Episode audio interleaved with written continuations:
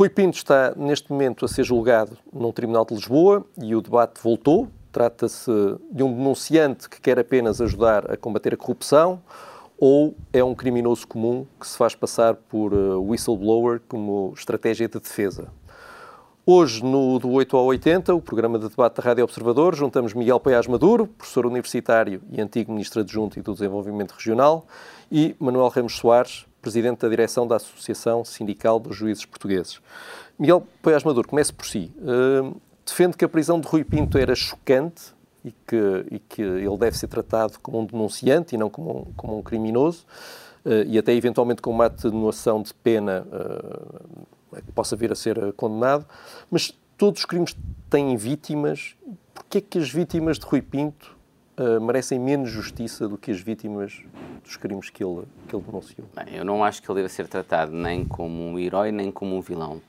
É inevitável usar o título do vosso programa nem 8 nem 80 um, ou seja, eu acho que os atos que ele praticou são censuráveis um, e provavelmente implicam responsabilidade penal. Aliás, eu não acho que ele possa invocar o estatuto de denunciante, um, mas ao mesmo tempo, a informação que resulta dos atos que ele praticou, as eventuais motivações, isso é algo que o Tribunal terá de, de apurar, para ele praticar esses atos no sentido de denunciar, não tendo o estatuto de denunciante, mas denunciar crimes até mais graves tenham sido praticados. E a contribuição que ele possa dar para encontrar justiça noutros processos e relativamente a outros casos, do meu ponto de vista, deve ser atendida. Uh, e deve ser atendida, designadamente, eventualmente, ao nível uh, da pena que lhe venha a ser, ser aplicada. Não apenas acho que as autoridades de investigação e o sistema de justiça deve olhar para a informação que ele produziu e, com base nela, investigar outros processos e usar isso no âmbito da investigação de outros processos, como acho que, na medida em que ele colabora de genuína e boa vontade, uh, isso deva ser tido em conta depois na, no seu próprio processo. Mas, mas, então presumo que, da mesma forma que acha chocante a prisão dele, também acha chocante que alguém publique na internet o relatório clínico de uma criança, como aconteceu com um dos advogados do Benfica foi aquilo que o Rui Pinto fez.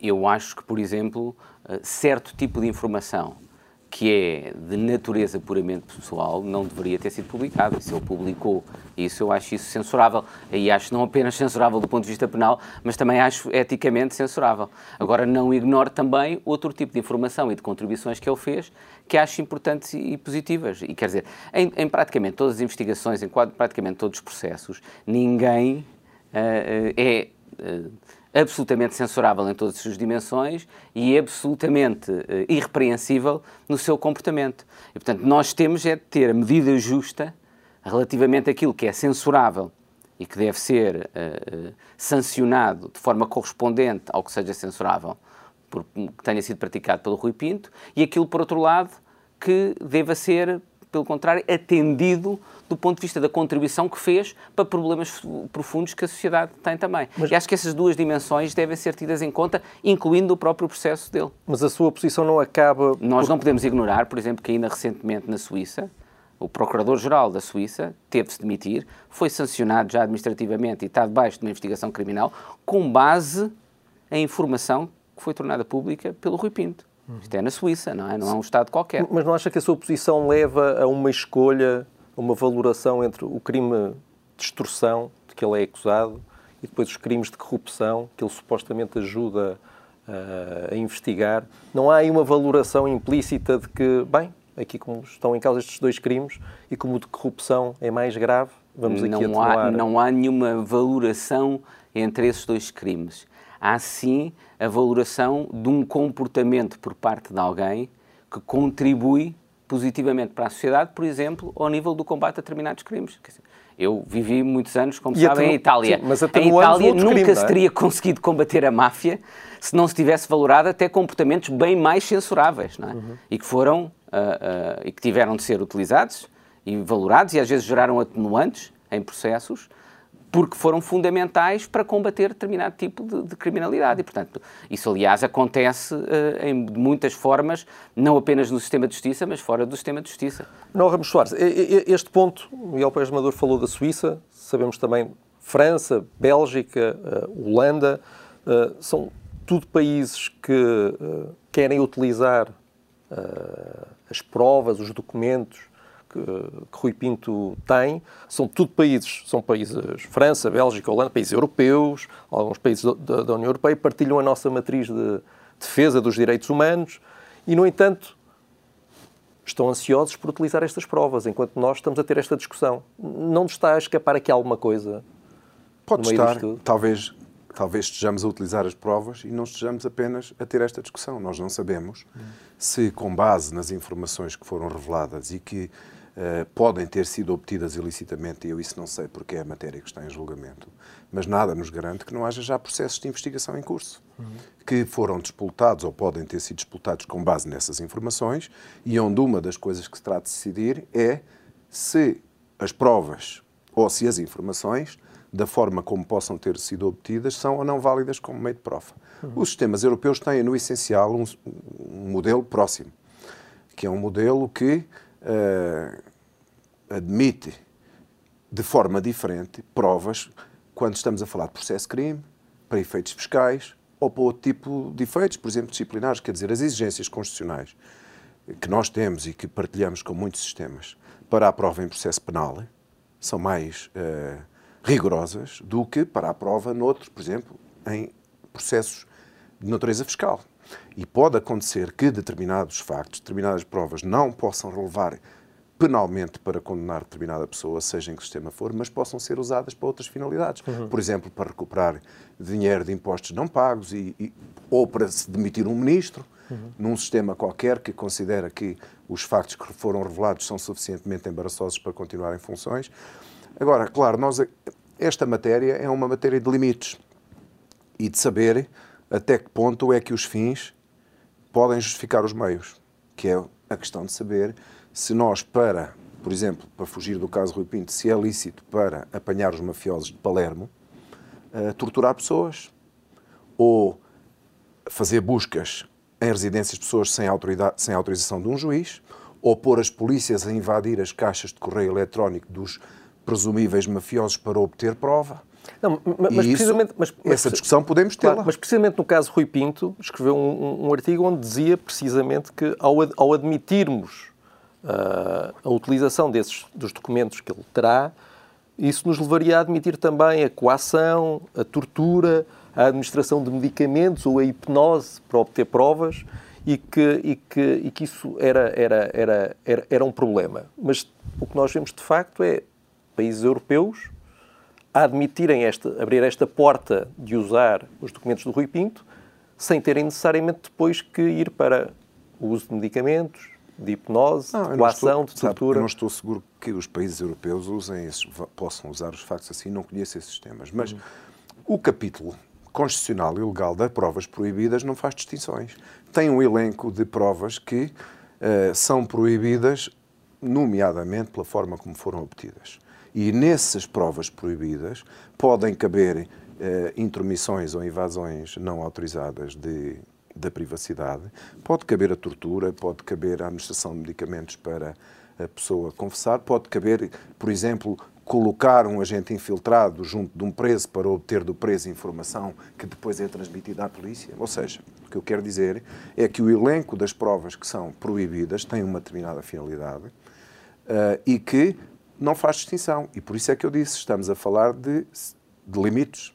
Quando admitimos uma que nos pode parecer útil para uma determinada finalidade, estamos necessariamente a admitir a discussão sobre se a próxima, uhum. que afinal é um bocadinho mais grave, mas que o princípio é o mesmo se é admitida, e se formos subindo esses degraus todos, podemos estar a certa altura a discutir se é válido torturar uma pessoa ou se, por exemplo, nós admitimos que um polícia, um investigador da Polícia Judiciária, especialista em eh, computadores, possa, nas suas horas vagas, porque quer mostrar serviço ao chefe, não há inquéritos e ele resolve andar a invadir a sua caixa de correio, a minha, a do Miguel Poiás Maduro, para ver se descobre algum podre nosso e depois se pode utilizá-lo.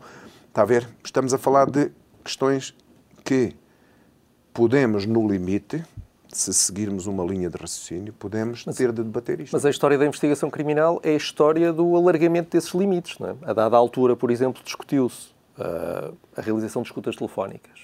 Sim. E na altura houve uma grande discussão sobre se isso seria uma invasão inadmissível e excessiva da, da, dos direitos fundamentais das pessoas. Houve, o Tribunal Constitucional Português teve que se pronunciar uh, uh, sobre isso. da mesma forma que, no seu caso, teme que se continue a aumentar as restrições das liberdades em nome de uma maior eficácia da investigação, não está a ignorar que esse é o caminho que tem sido feito ao longo da história. Quer dizer, então, então a sua pergunta é onde é que paramos daqui para cima? A minha pergunta é, então porquê é que não paramos já? Porquê é que achamos normal haver escutas telefónicas às pessoas e, e não achamos normal utilizar documentos uh, que provam ou podem provar? Porque há uma válvula de segurança na utilização de uma escuta telefónica legalmente obtida, que é a autorização de um juiz que eh, tomou em consideração os diversos interesses em conflito, um deles o interesse da eficácia da investigação. Um polícia ou Ministério Público diz: Eu preciso escutar esta pessoa porque tenho indícios de que esta pessoa, por exemplo, praticou um homicídio e ocultou o cadáver, e eu receio ou admito que esta pessoa possa, nas conversas telefónicas, dar-me informação importante sobre isso. Mas do outro lado também pesou o direito à privacidade e, por exemplo, se a fundamentação para pedir a escuta for frágil, se não houver um indício suficientemente forte que aquela pessoa pode ter informação relevante, o juiz pode negar. O limite será esse, ou seja, a diferença. Aqui haveria uma valoração que, em vez de ser prévia, seria posterior. Um juiz iria agora decidir não é? Se não, aqueles... Com certeza é? que vai. Portanto, no fundo, há sempre a intervenção de um juiz, não é? Eu presumo que irá, porque se o processo está em julgamento, não faço ideia sequer do que é que está no processo, admito que essa seja uma das matérias que os juízes possam ter de decidir e o Tribunal decidirá. Mas reparem, eu não estou seguro, depende disso há bocadinho, que o caminho que temos feito é no sentido de uh, aligeirar no, na, na, proteção dos direitos individuais em função da eficácia da investigação. E eu respondo, bom, depende de quando é que nós achamos que começamos a caminhar. Porque se formos muito para trás, já se fez tortura como prova válida. Uhum. E não há muitos anos em Portugal, Sim. não é? E, e na Inquisição e noutros ainda mais para trás. Ou seja, nós também evoluímos como Estado e como, como, como civilização e como sistemas de proteção dos direitos fundamentais também evoluímos. Agora, é verdade que recentemente há uh, provas que não podiam ser valoradas e agora podem. Por exemplo, uma confissão de um arguído num processo de crime com todas as garantias, feita a um juiz de instrução, veja lá que isto de facto parecia absurdo e era, não era válida em julgamento.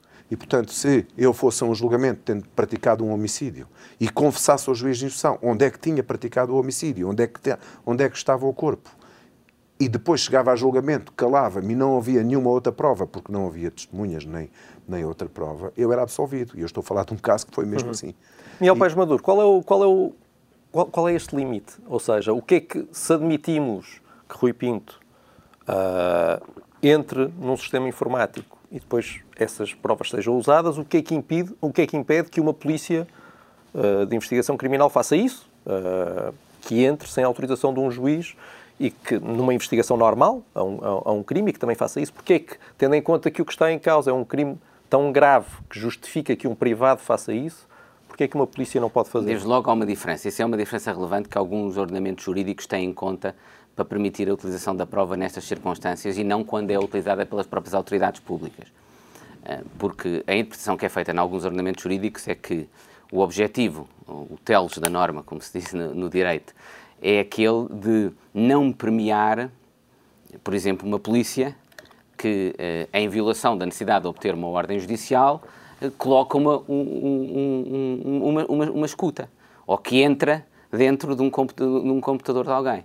Ora, se a polícia e os órgãos de investigação criminal não são eles próprios responsáveis pela ilegalidade que é cometida, e pelo contrário, quem a cometeu, mas no âmbito disso, acaba por produzir informação que é relevante para os órgãos de investigação criminal, a utilização dessa informação pelos órgãos de investigação criminal não permeia um comportamento ilícito destes órgãos de investigação criminal.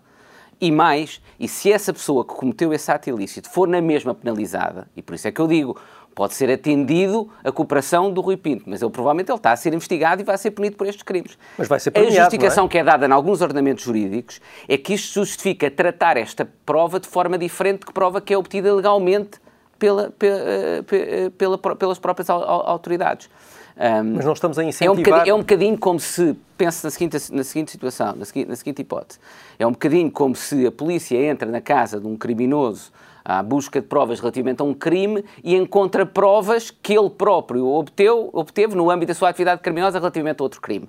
Deve ou não ser, ser, ser isso utilizado? Contraria isso ou não o objetivo que é aquele da norma jurídica de impedir a utilização de meios ilegais na investigação criminal. Essa é a questão que se coloca nos ordenamentos jurídicos. E há vários ordenamentos jurídicos, e aí os juristas uh, têm interpretações muito diferentes, Como os sempre. próprios ordenamentos jurídicos vão evoluindo, mesmo em Portugal há posições, há posições diferentes, há quem diga que não deve ser utilizada em nenhuma circunstância, mesmo nesta circunstância, há quem diga que pode apenas servir como denúncia, há quem diga que no fundo pode ser utilizada para as autoridades, um bocadinho também como existe no sistema americano, para as autoridades de investigação criminal irem procurar essas mesmas provas, mas depois por forma, por um meio lícito. Portanto, há várias formas. Uh, ah, um, e no, há vários ordenamentos jurídicos na Europa que, como eu dizia, que têm, digamos, eh, aberto mais a possibilidade de utilização disso, mas nenhum deles permite a utilização desta prova em todas as circunstâncias. Seguramente nenhum que eu conheça na Europa de Estado de Direito permite que, numa circunstância em que a própria polícia, por exemplo, faz uma escuta ilegal, que isso possa, possa ser utilizado. Sim, não, não, há um incentivo ao, a que o Estado Essa é a diferença e por isso é que eu... Mas há um incentivo... Por isso é que eu admito, certo? mas como digo, esta é uma questão controversa, reconheço isso entre juristas, mas a minha a leitura do próprio objetivo da norma jurídica é que os valores em causa podem justificar, nesta circunstância, permitir a utilização da prova. Porque a maior parte destas questões jurídicas, e quando diz, mas qual é a definição?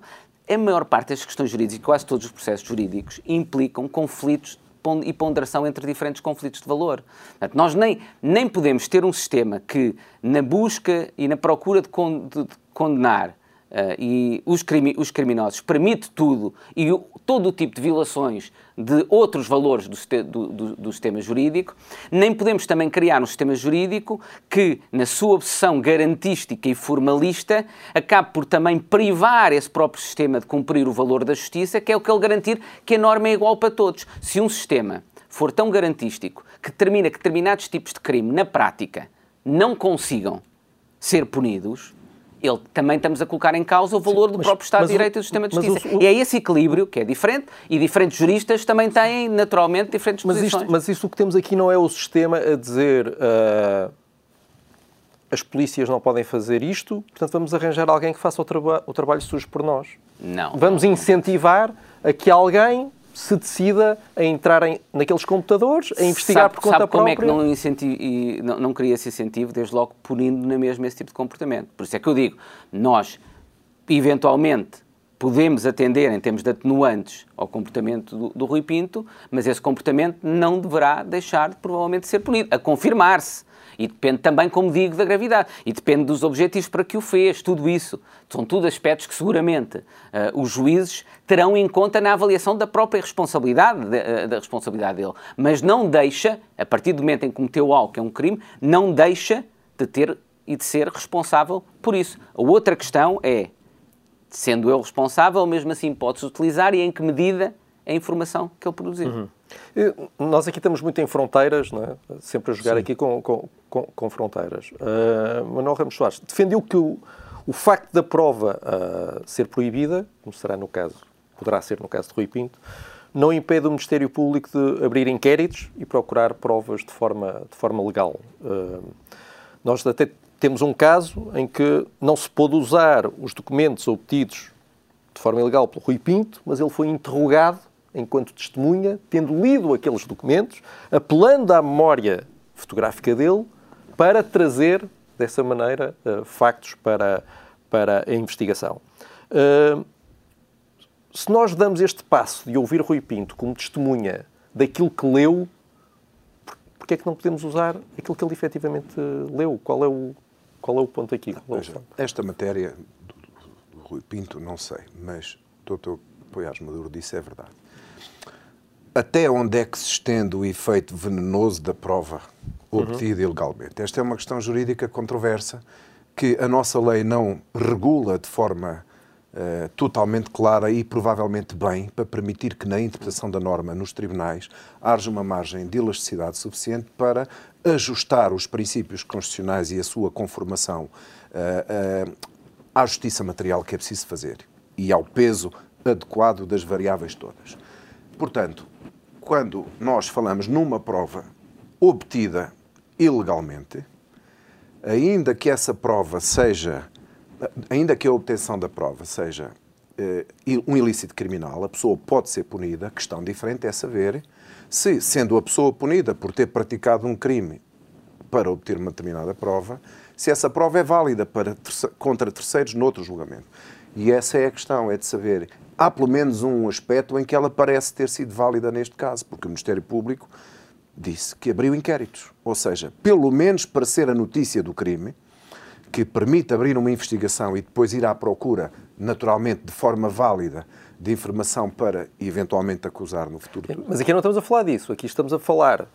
Tudo bem, uma coisa é o Ministério Público tem a notícia do crime e abre um certo. inquérito para ir procurar prova válida. Aqui, essa prova válida é ouvir como testemunha a pessoa que entrou ilegalmente nos computadores pois. para dizer então o que é que o senhor leu, diga-nos lá. Nós não podemos pôr aqui esses documentos que o senhor leu, mas diga-nos o que é que leu. E isso assim já nos serve como... Eu, eu não, não conheço esse, esse caso em concreto. Isto foi pelo menos no caso Odebrecht, é? e seguramente... E nem quero pronunciar-me sobre ele por deveres óbvios, mas posso dizer isto. Se o Ministério Público, num determinado processo, utiliza um meio de prova semelhante a esse, é porque considera que, quando chegar ao fim do processo, consegue sustentar uma acusação nessa prova. Ou seja, o Ministério Público está convencido, se recorrer a uma prova, que a prova é válida para formar uma acusação. Não podemos partir do princípio contrário que o Ministério Público procura obter uma prova pelo meio que acha que é ilícito e que não vai poder utilizar no final. E, portanto, estamos naquela tal margem, na tal zona cinzenta, sobre qual é a prova que se pode aproveitar que é resultado do fruto, que é resultado de uma árvore que nasceu no, de um veneno, que é uhum. é saber até onde, quer dizer, se o, se o, se o veneno da árvore vai até à, à, última folha do topo da árvore ou se apenas inquina as zonas mais próximas dos troncos principais. E essa é uma questão jurídica, com franqueza, em abstrato é difícil discutir, porque só perante um caso concreto em que nós Por isso é que estávamos a falar do caso Rui Pinto, ah, tá bem, está a tentar claro, fugir. Não, estou porque eu aqui estou numa, numa desvantagem grande. Quer dizer, o Rui Pinto ainda não estava acusado já tinha sido condenado e absolvido por não sei quantas pessoas. Uh, houve petições públicas, mas eu, porque sou juiz, não consigo condenar nem absolver ninguém antes dele ser julgado, e muito menos quando não estou no processo. O Rui Pinto, verdadeiramente, é agora que começou o julgamento dele. Há três juízes que estão a avaliar as provas. Nada nos garante, eu não estou a assistir ao julgamento, portanto não sei, mas nada nos garante que as provas e os factos que estão naquele julgamento são exatamente os mesmos que se discute no espaço público. É um bocadinho arriscado, pelo menos para mim, na posição em que me coloco, emitir opiniões sobre factos que a imprensa dá como certos, que às vezes no processo podem não ser assim e ser diferentes. E, portanto, por todas as razões, naturalmente, vou sempre fugir a, a, a, às perguntas que porventura, visassem obter da minha parte uma opinião sobre o caso Rupim. Não apenas porque não posso fazê-lo, mas porque seria, digamos, leviano, pelo menos para mim, uh, estar a emitir uma opinião conclusiva sobre uma situação que não uhum. conheço. E, e, devo dizer com franqueza, apenas conheço o que tem sido relatado pelos jornais, não sei nada desse processo. Certo. Sim, mas e o que sabemos pelos jornais é que Rui Pinto foi ouvido como testemunha, fazendo-lhe perguntas sobre o que é que ele leu. Bom, se, isso se tiver sido assim, que, e se, essa, se esse meio de prova foi uh, obtido pelo Ministério Público, o Ministério Público significará que considerou que o podia fazer, mas a fiscalização da validade desse meio de prova tem, mais adiante, se for questionada, um juiz de instrução e depois no julgamento final. Ou seja, também não é a primeira vez que temos uma acusação construída com base em provas que foram obtidas na convicção de que eram válidas e que claudica em julgamento porque o Tribunal considera que a prova era inválida. Não sei se é esse o caso, mas não, não, sabemos o contexto pois. em que isso foi, esse interrogatório ocorreu, não sabemos se há depois outras provas que corroboram, por exemplo, tudo isso poderá ser e deverá ser ponderado pelos juízes Sim. no processo. E, e Miguel Pérez Maduro, uh, temos estado a falar muito também do Estatuto do Whistleblower, houve várias discussões sobre isso e até sobre os limites da definição no, no direito europeu do whistleblower e se deveria uh, chegar também a pessoas que estão fora das organizações uh, em causa. É? Neste momento, só pode ser whistleblower alguém que trabalha numa, ou tem uma relação laboral com uma determinada organização, que denuncia práticas criminosas nessa organização e se não se trabalhar nessa organização, não se, logo por aí não há estatuto de whistleblower. É o caso de Rui Pinto, que não trabalhava em nenhuma destas organizações. Essa definição uh, parece-lhe que faz sentido? Ou ah, houve muitas críticas, nomeadamente de Ana Gomes, que veio dizer que só se foi para essa definição por pressões de governos europeus e que era preciso chegar a uma definição qualquer e por isso parou-se aí.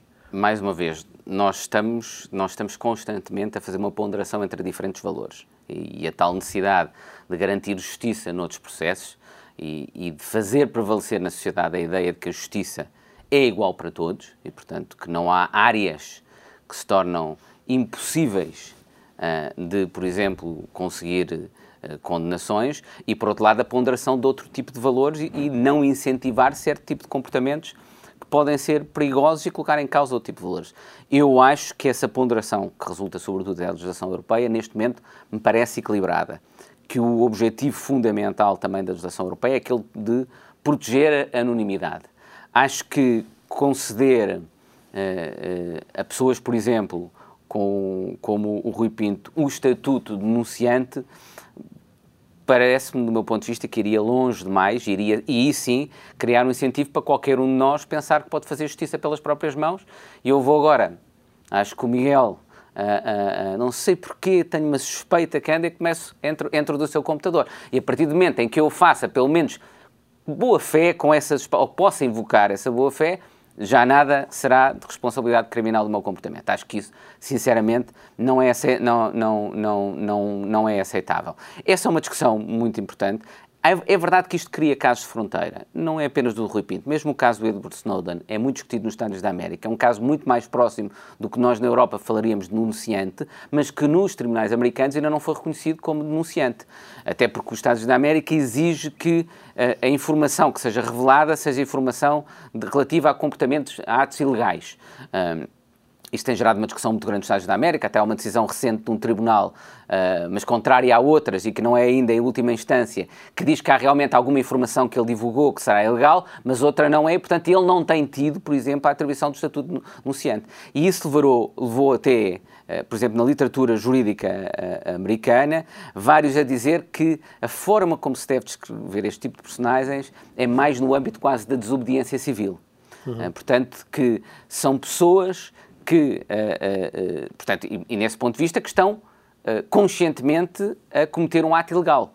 Cometem-no numa lógica de desobediência por entenderem que o sistema está a produzir um resultado profundamente injusto e que não há outra forma de colocar em causa essa injustiça e de alertar para essa injustiça senão cometer atos ilegais. Uh, lá está, esse é um outro aspecto que um tribunal pode eventualmente ponderar através de determinado tipo de cláusulas, uh, mas não penso que exclua a ilicitude dos atos. Uh, pode, de novo, mais uma vez, mitigar a responsabilidade.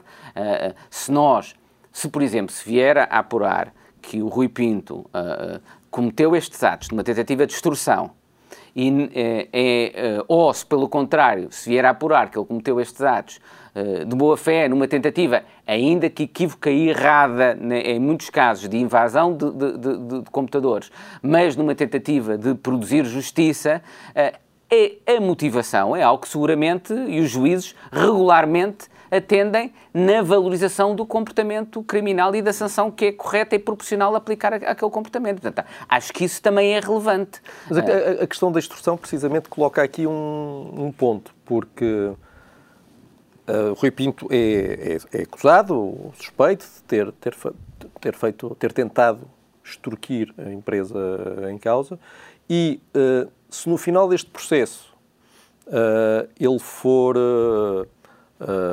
a pena dele for atenuada, isso não pode funcionar como uma, como uma garantia de eficácia a futuras tentativas de extorsão em que quem vai tentar extorquir diz, bom, se não pagam, isto vai mesmo correr mal, porque eu vou ter ali a Polícia Judiciária e eles vão aceitar isto como prova. Se o Tribunal entender ah. que não haverá que não, que não existiu tentativa de extorsão, é porque isso não pode ser visto como um prémio à tentativa de destruição, quer dizer, não, é um vício lógico não, nesse Não, o que eu digo é, podemos chegar a, um ponto em, Agora, que, em, é... que houve, em que se prova a tentativa de destrução e mesmo assim há uma mitigação da pena, isso porque... Isso acontece tantas vezes até seguramente nos, até nos homicídios, até nos homicídios há, há, razões, é... há razões de outro, relativa a outras a valoração de outras componentes do comportamento desse criminoso que atenuam a pena constantemente. Isso não uhum. significa que esteja a premiar o ato de homicídio, por exemplo. A atenuação da pena não diminui a censura uh, da condenação, o que em função de um outro conjunto de valores, nomeadamente que tem a ver com a reinserção social e com os fatores de prevenção, o Tribunal pode entender, num caso qualquer, que, apesar da gravidade do crime, que é afirmada com a condenação por aquele crime, eh, que se justifique uma atenuação, que tem de ser uma atenuação fundada em fatores relevantíssimos, porque são situações excepcionais. Uma atenuação de pena pressupõe uma diminuição intensa da ilicitude uh, ou da culpa na prática do crime, ou das necessidade, da necessidade da pena, e uh, essa atenuação traduz-se numa pena menor. É? Mas isso são cláusulas gerais, são válidas para qualquer processo. E uh, os tribunais, quando estão a julgar, dos uh, critérios que têm, a que, podem correr, a que devem recorrer para a fixação da pena, lá está o comportamento anterior ao crime, o comportamento contemporâneo do crime e até o comportamento posterior ao crime. Não é irrelevante uma pessoa que praticou um crime há três anos, que aparece em tribunal conformada com o direito que dá sinais de estar reinserida e ter compreendido os valores que violou. Ou uma pessoa que praticou o mesmo crime, mas que aparece em tribunal revoltada, dando sinais de que, se a pena for leve, praticará um crime idêntico. Uhum. Esse comportamento posterior, que pode ter a ver com o objeto do processo propriamente dito, mas que também tem a ver com o comportamento social das pessoas e com uh, todos os fatores que são relevantes para avaliar a nossa personalidade e a culpa que revelamos nela, esses fatores têm que ser tidos em conta pelo Tribunal. É uma operação complexa e absolutamente prematura neste caso para este, para este julgamento. Mas, mas olhando para o nosso uh, sistema uh, uh, jurídico, num artigo de opinião escreveu que isto não são esquisitices das autoridades judiciárias, é a lei que temos. Sim. olhando para isto e olhando para a lei que existe noutros países, acha que a, nossa, que a lei que temos funciona bem ou era melhor adaptar-se ligeiramente ao... Bom, tenho, em abstrato e em geral, tenho dúvidas sobre se o nosso sistema de garantias é hoje adequado. E, e um bocadinho na linha que disse, do que disse o Miguel Poiás Maduro há pouco. Porquê? Nós temos um sistema de garantias construído pelos órgãos políticos, que tornou excessivamente difícil combater certa criminalidade. E criminalidade essa que a percepção social é de que a origem dessa criminalidade está precisamente nas pessoas que construíram as garantias. Se nós chegarmos a esta conclusão, que construímos um modelo de sociedade em que as pessoas que podem ter praticado certos crimes construíram um sistema tal de garantias que é muito difícil ou impossível perseguir esses crimes, já não temos um sistema de garantias, temos um sistema de impunidade ilícito. E isso obriga-nos, como sociedade, a refletir, porque, na verdade, um sistema de garantias que ponha um muro de betão à frente entre o criminoso e a lei não é um sistema de garantias, é um sistema de impunidade. E isso obriga-nos, como sociedade, a refletir sobre se, em determinados crimes, e é essa reflexão que tem sido feita em todo lado, porque quando nós avaliamos a licitude das provas, a forma como as polícias podem atuar, é sempre na presença de crimes de alta gravidade, por exemplo, o caso da máfia em Itália, em que se revelou que ao longo de décadas era impossível chegar lá por outra forma. E, portanto, ou abdicávamos da perseguição criminal e dizíamos, pronto, não conseguimos chegar lá, ou então tínhamos que construir um modelo alternativo em que, numa das pontas, a ponta, o lado das garantias, se encontrava uma forma menos rígida de, de chegar lá. Podemos estar a falar também na corrupção e no outro tipo de crimes. Portanto, não é essa discussão sobre. Uh, mas, acha, é mas acha que já chegamos ao, ao ponto de poder ponderar que, de facto, o sistema que temos é de impunidade. E Eu acho de... que é isso que estamos aqui a fazer. Quer dizer, esta discussão está em aberto.